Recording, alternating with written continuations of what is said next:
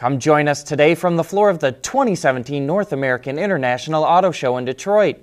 We'll be covering all the latest reveals and be talking to the people that help bring them to life. So check out our website, autoline.tv, throughout the afternoon, as well as our YouTube channel for all the latest updates. On today's show, are car keys heading the way of the dodo bird? The Sierra Club says automakers need to do a better job of marketing electric cars, and how a new manufacturing technique is helping automakers cut weight from vehicles.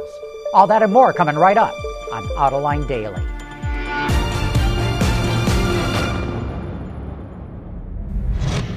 This is Autoline Daily, the show for enthusiasts of the automotive industry.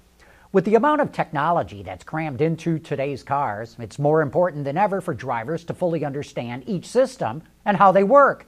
According to the AAA, more education needs to be done with automatic emergency braking. The agency conducted a series of tests on vehicles equipped with the technology and found that they vary greatly in performance. For example, systems designed to prevent crashes reduced vehicle speeds by twice that of systems designed to only lessen crash severity. While both systems avoid crash situations under 30 miles an hour pretty well, the more robust systems do a much better job at reducing vehicle speed when pushed to and beyond their limits. You may remember that back in March, a group of 20 automakers announced they're going to make automatic emergency braking standard on all cars by 2022. So, as more cars get equipped with the technology, you can see why it would be important for someone to know which system they have, especially when 66% of Americans currently think that auto emergency braking systems are designed to avoid crashes without any driver intervention. Say, could car keys be headed for extinction? Continental developed an app that uses smartphones to do everything your car keys or car fob can do. It'll turn on the lights as you approach your car at night and open the trunk when you stand near it. It'll adjust the seats and mirrors and choose your favorite music. And even if your phone is in your jacket or purse in the back seat, you can start the engine. Okay, a lot of key fobs can do this already.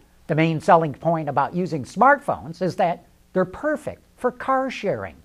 The car sharing service can download the keys to your phone and then disable the keys once you are done driving.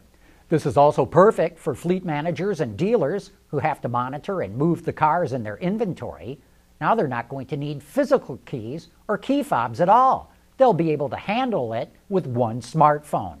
Continental says this technology will hit the market around 2020. Still to come, a look at what steps automakers can take to boost sales of electric vehicles. AutoLine Daily is brought to you by Bridgestone Tires, your journey, our passion. Dow Automotive Systems, advanced materials that deliver better results. And by Lear, a global leader in automotive seating and electrical systems.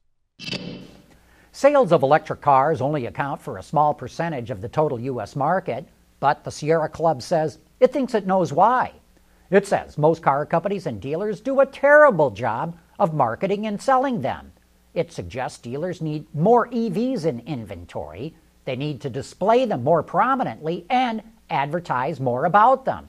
And they need to do a better job of training their salespeople to sell EVs, especially on the kind of rebates and tax credits that buyers can get.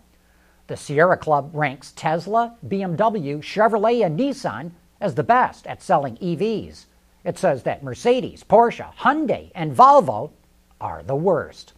And speaking of electric cars, one of the questions with them is what will happen to used batteries once they need to be replaced?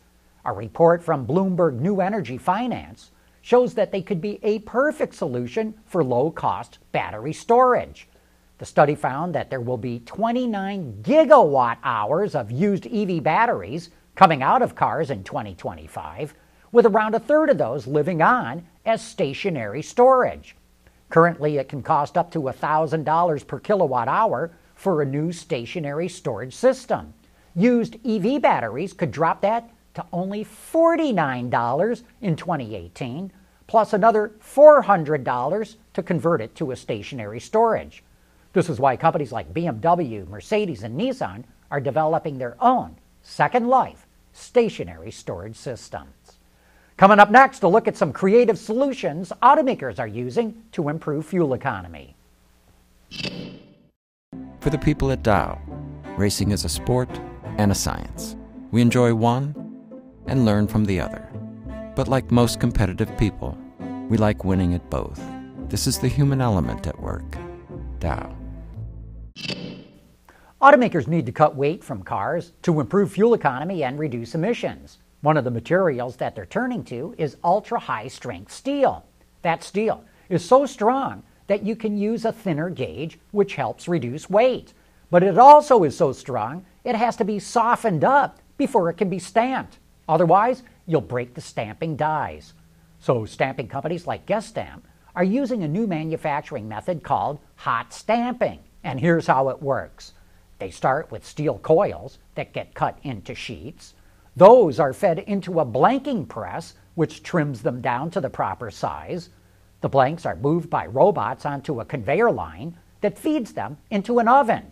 That heats up the blanks red hot almost instantly. Now that the blanks are hot and soft, they can be transferred into a press and stamped into the final part. Hot stamping is now being used to make A and B pillars and other structural components. And to us, this shows how creative the automotive industry can be when it comes to meeting the fuel economy standards.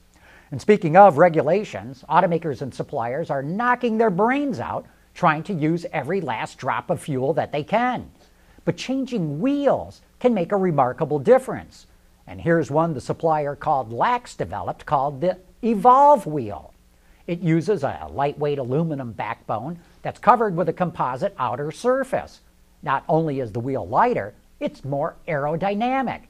When they tested it on a 2013 Ford Focus SE, it gained 0.4 miles per gallon in the city and 1.1 miles per gallon on the highway using the same wheel size as the stock version.